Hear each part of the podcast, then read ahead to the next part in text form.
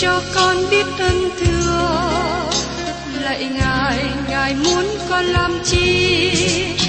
Lời ngài là sức sống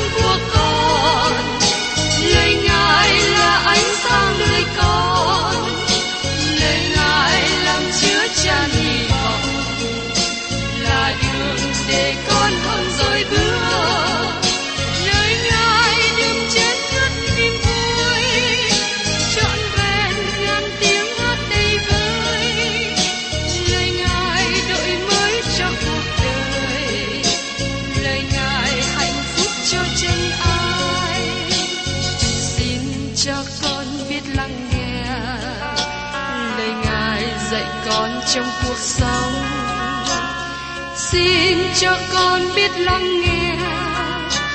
Lời ngài từng theo bước đời con. Xin cho con biết sẵn sàng chờ đợi và vẫn nghe theo chúa.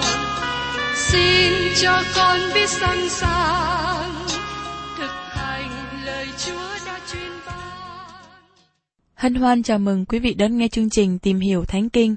Đây là một chương trình học kinh thánh liên tục và hệ thống trong thời gian 5 năm.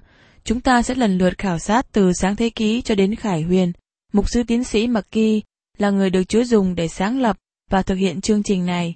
Ông tin rằng lời của Đức Chúa Trời có khả năng đáp ứng mọi nhu cầu cho tất cả mọi người trên thế giới, không phân biệt chủng tộc, văn hóa, trình độ tuổi tác hay phái tính. Ước mong quý vị theo dõi liên tục và giới thiệu cho thân nhân bạn hữu cùng đón nghe. Kính chào quý vị và các bạn.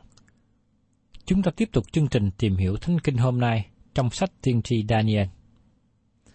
Thưa quý vị, trong Daniel đoạn 10 đến đoạn 12, tất cả liên hệ đến cùng một khái tượng. Do đó, trong Daniel đoạn 11 mà chúng ta tiếp tục tìm hiểu hôm nay, nói đến những gì đã được nói từ trong đoạn 10 trước đây.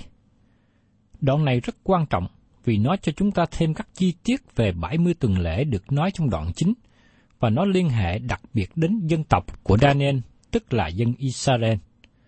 Nó cũng cho chúng ta biết thêm chi tiết về sự quan hệ đến ba trong bốn quốc gia được nói trong biểu tượng của khải tượng bằng nhiều thứ kim loại trong Daniel đoạn 2, và bốn con thú được đề cập trong Daniel đoạn 7. Các lời giải bài trong đoạn này rất quan trọng, vì thế Satan ngăn trở thiên sứ đến báo tin cho Daniel và trả lời cầu nguyện. Bởi cớ các lời tiên tri này liên hệ đến hai đế quốc mà nó ảnh hưởng đến dân tộc của Daniel. Hai đế quốc này là Ba Tư, hay còn gọi là Pharisee và Hy Lạp. Một sự cống hiến đáng chú ý nữa của Daniel đoạn 11 là nó cho chúng ta một lời tiên tri trong thời gian chuyển tiếp từ cựu ước và tân ước. Chúng ta nghe nói rằng trong thời gian chuyển tiếp giữa cựu ước và tân ước là thời gian yên lặng. Nhưng lời nói này không chính xác lắm. Trong thời kỳ chuyển tiếp giữa hai giới ước này là thời kỳ khốn khó nhất cho quốc gia Israel.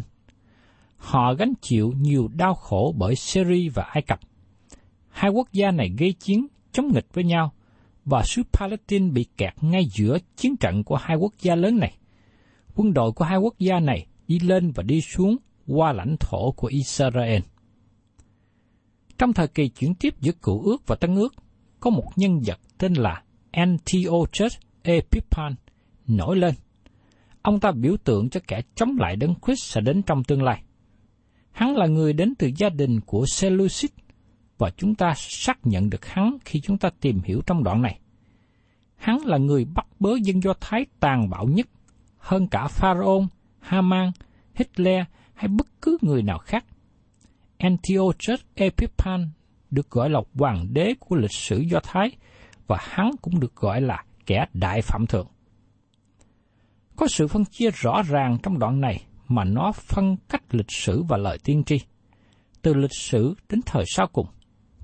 Xin nhớ rằng, Khi ban đầu các lời tiên tri này được viết ra, được ban ra là cho tương lai, nhưng một phần của nó được ứng nghiệm.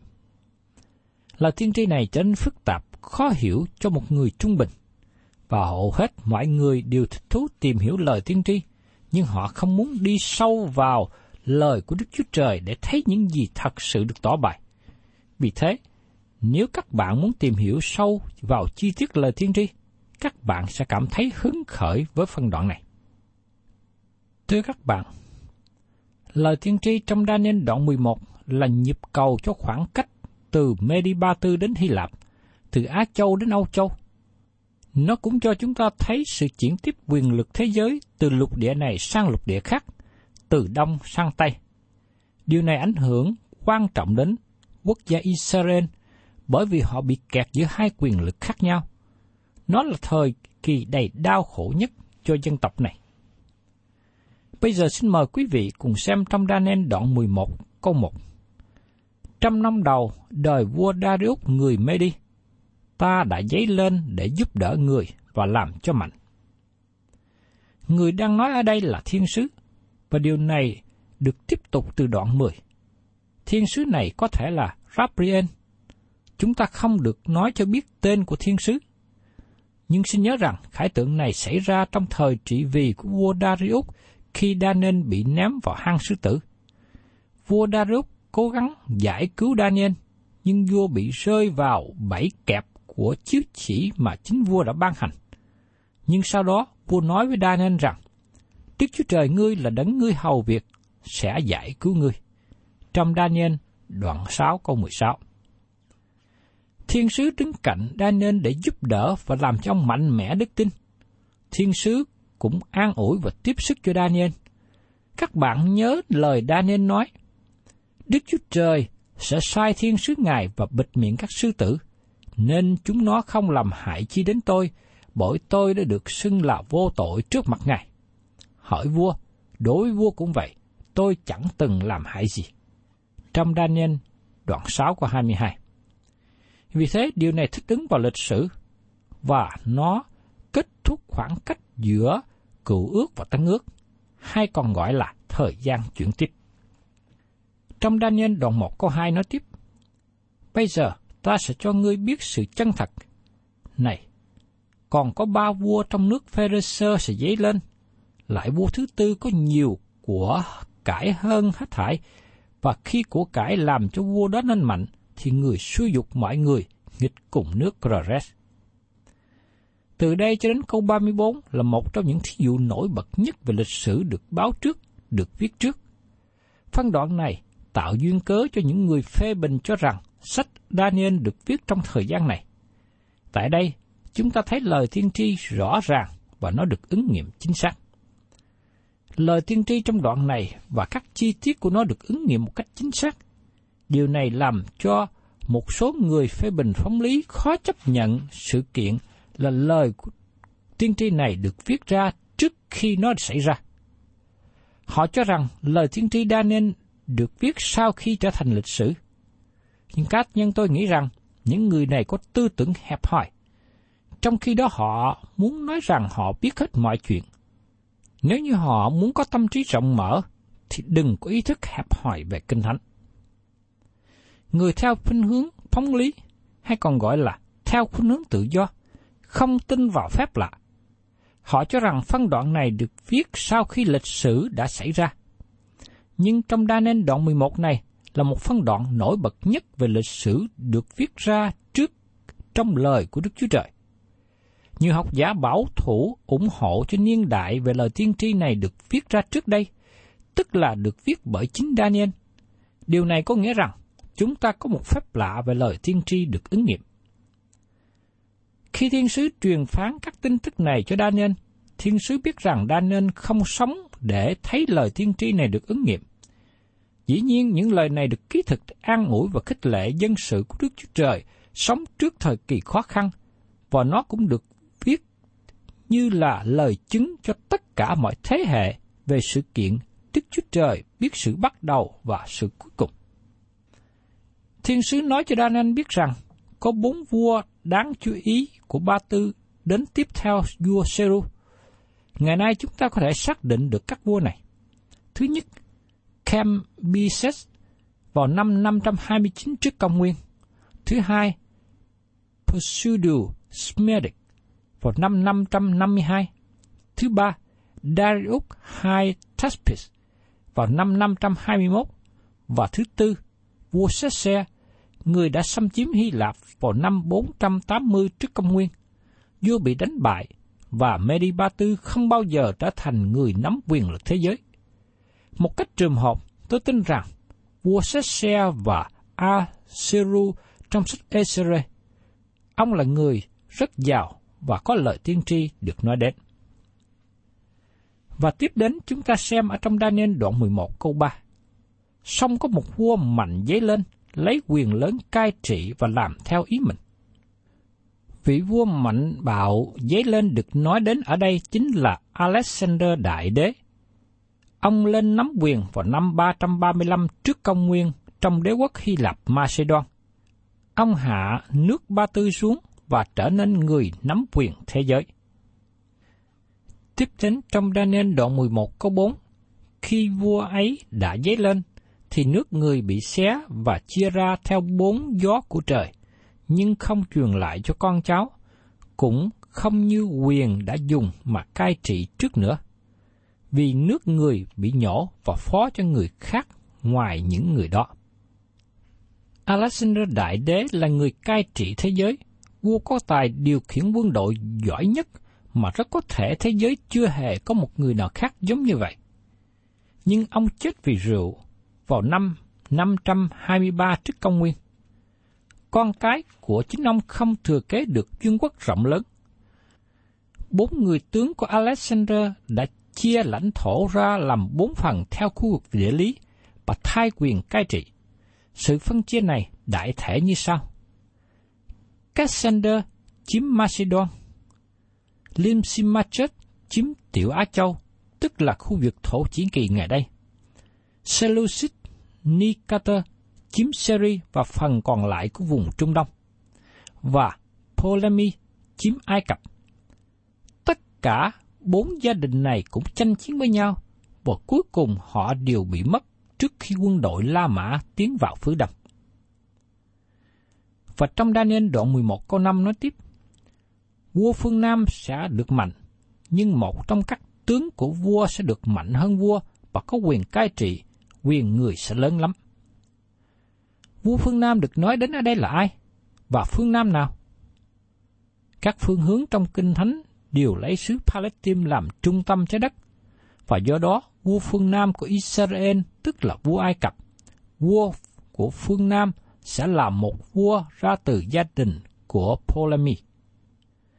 Và trong Daniel đoạn 11 câu 6, đến cuối cùng mấy năm, các vua đó sẽ đồng minh với nhau.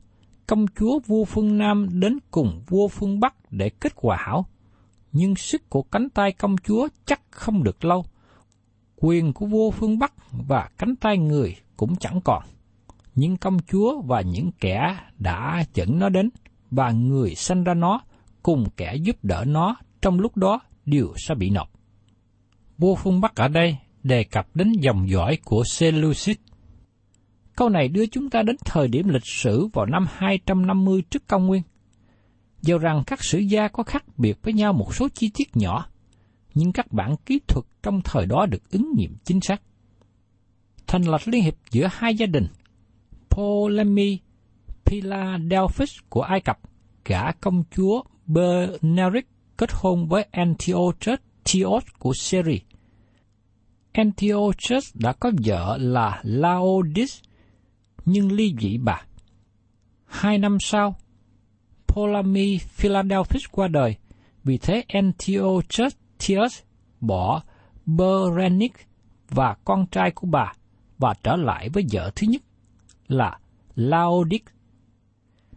Đối ứng trở lại, bà Berenic bỏ thuốc độc cho Antiochus và kết quả là bà và con bà bị giết chết. Laodic đặt con trai của bà là Seleucus Calinsus lên làm vua. Đây là hành động rất mưu lược, nhưng có một điều lý thú thấy rằng nó được bao gồm trong lời tiên tri của Daniel. Và tiếp đến chúng ta cùng xem trong Daniel đoạn 11 câu 7. Một chồi ra từ rễ công chúa dấy lên để nối ngôi nó và đến cùng cơ binh vào trong đồn lĩ vua phương Bắc đánh và thắng được. Đây là Ptolemy Arorester, anh của Berenic, vua kéo quân đánh Syria và bao vây hải cảng Antioch trong thời đó. Và tiếp theo trong Daniel đoạn 11, câu 8 đến câu 9. Người bắt cả các thần họ làm phu tù, đem sang nước Egypto, cả các tượng đúc và các khí mạnh bằng vàng bằng bạc nữa. Đoạn trong vài năm, người sẽ không đánh vua phương Bắc, vua này sẽ tiến vào các nước vua phương Nam, nhưng lại trở về xứ mình. Có lời kỹ thuật rằng Ptolemy Arorister đem về Ai Cập của chiếm được 4.000 ta lân vàng, 40.000 ta lân bạc và 2.500 hình tượng. Các bạn thấy lời tiên tri trong Kinh Thánh được ứng nghiệm một cách trọn vẹn không? Trong Daniel đoạn 11, câu 10 đến câu 13 nói tiếp.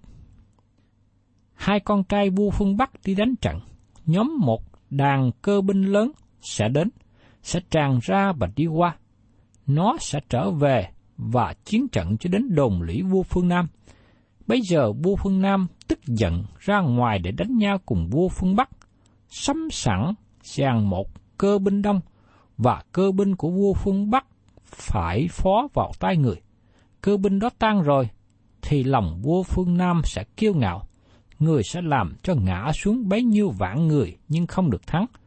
Vua phương Bắc sẽ trở về, thâu nhóm cơ binh đông hơn nữa, và đến cuối cùng các kỳ, tức là các năm, người sẽ đến với một cơ binh lớn và đồ rất nhiều.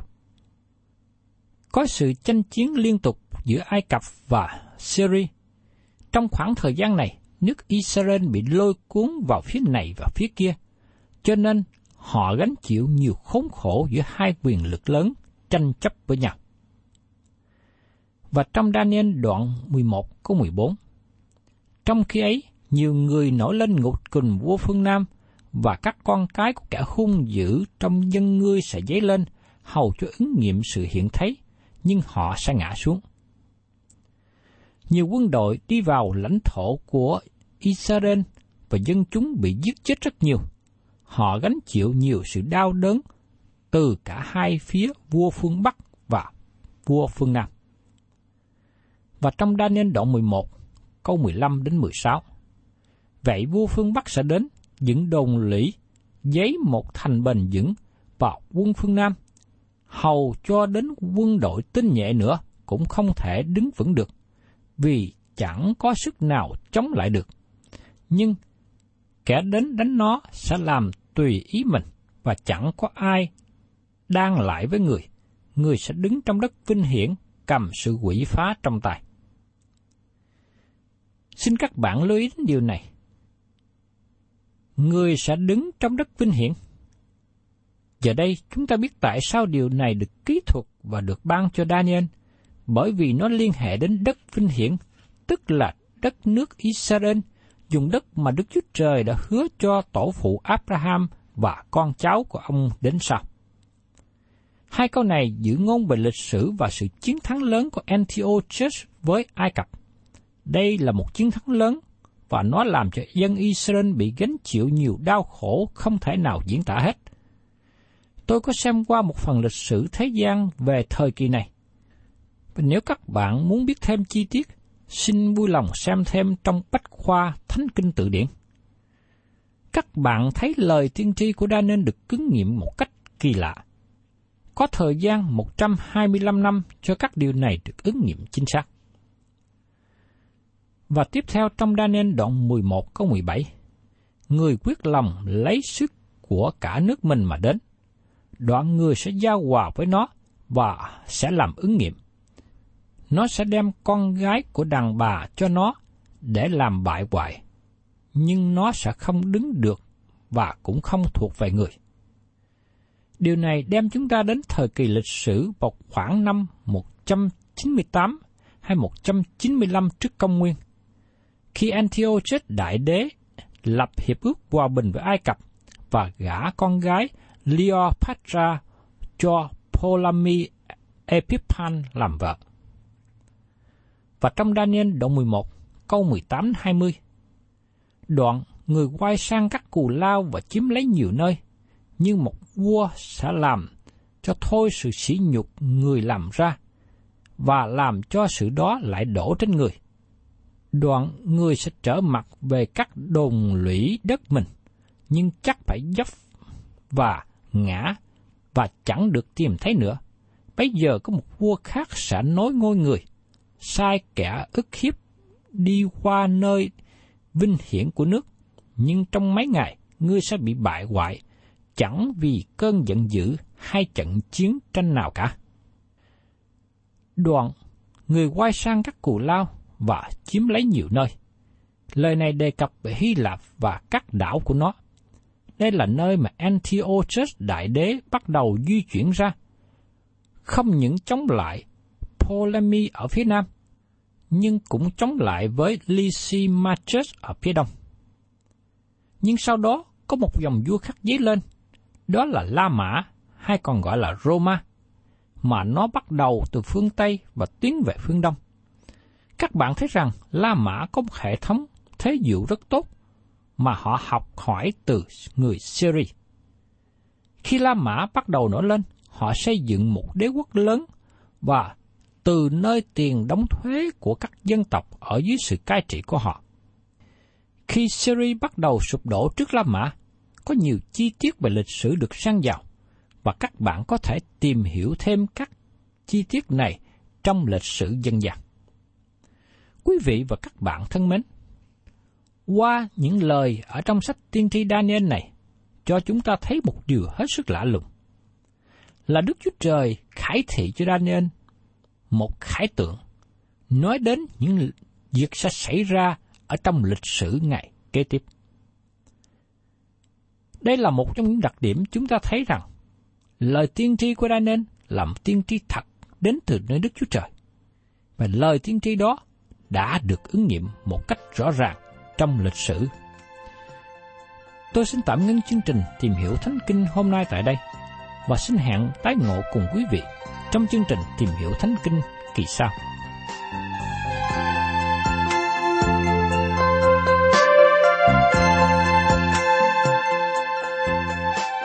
Cảm ơn quý vị đã đón nghe chương trình Tìm hiểu Thánh Kinh.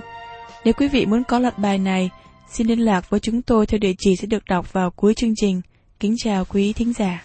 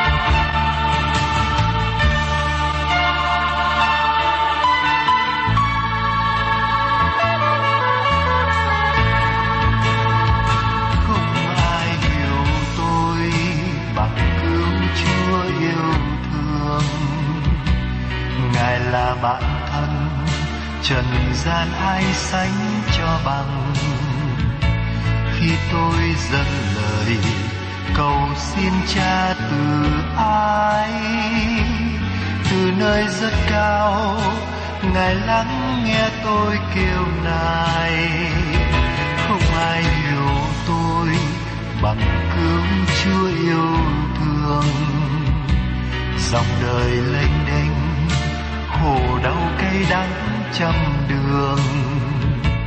Trong cơn đau buồn, đầy gian nan thử thách, ngài luôn dắt đưa từng bước lưu ly thăng trầm. Không ai cảm thông bằng cứu chúa của tôi. Năm tháng qua dần, trên đường dài trôi nổi. Giêsu thương tôi, lau dòng lệ vương trên mắt tôi dâng lên ngài, mọi điều lo lắng ưu tư. Không ai cảm thông bằng cứu chúa của tôi. Năm tháng qua dần, trên đường đời gian khổ. Giêsu thương tôi như người cha thương con yêu dấu. Tôi dâng lên ngài, tâm hồn tan tác thương đau.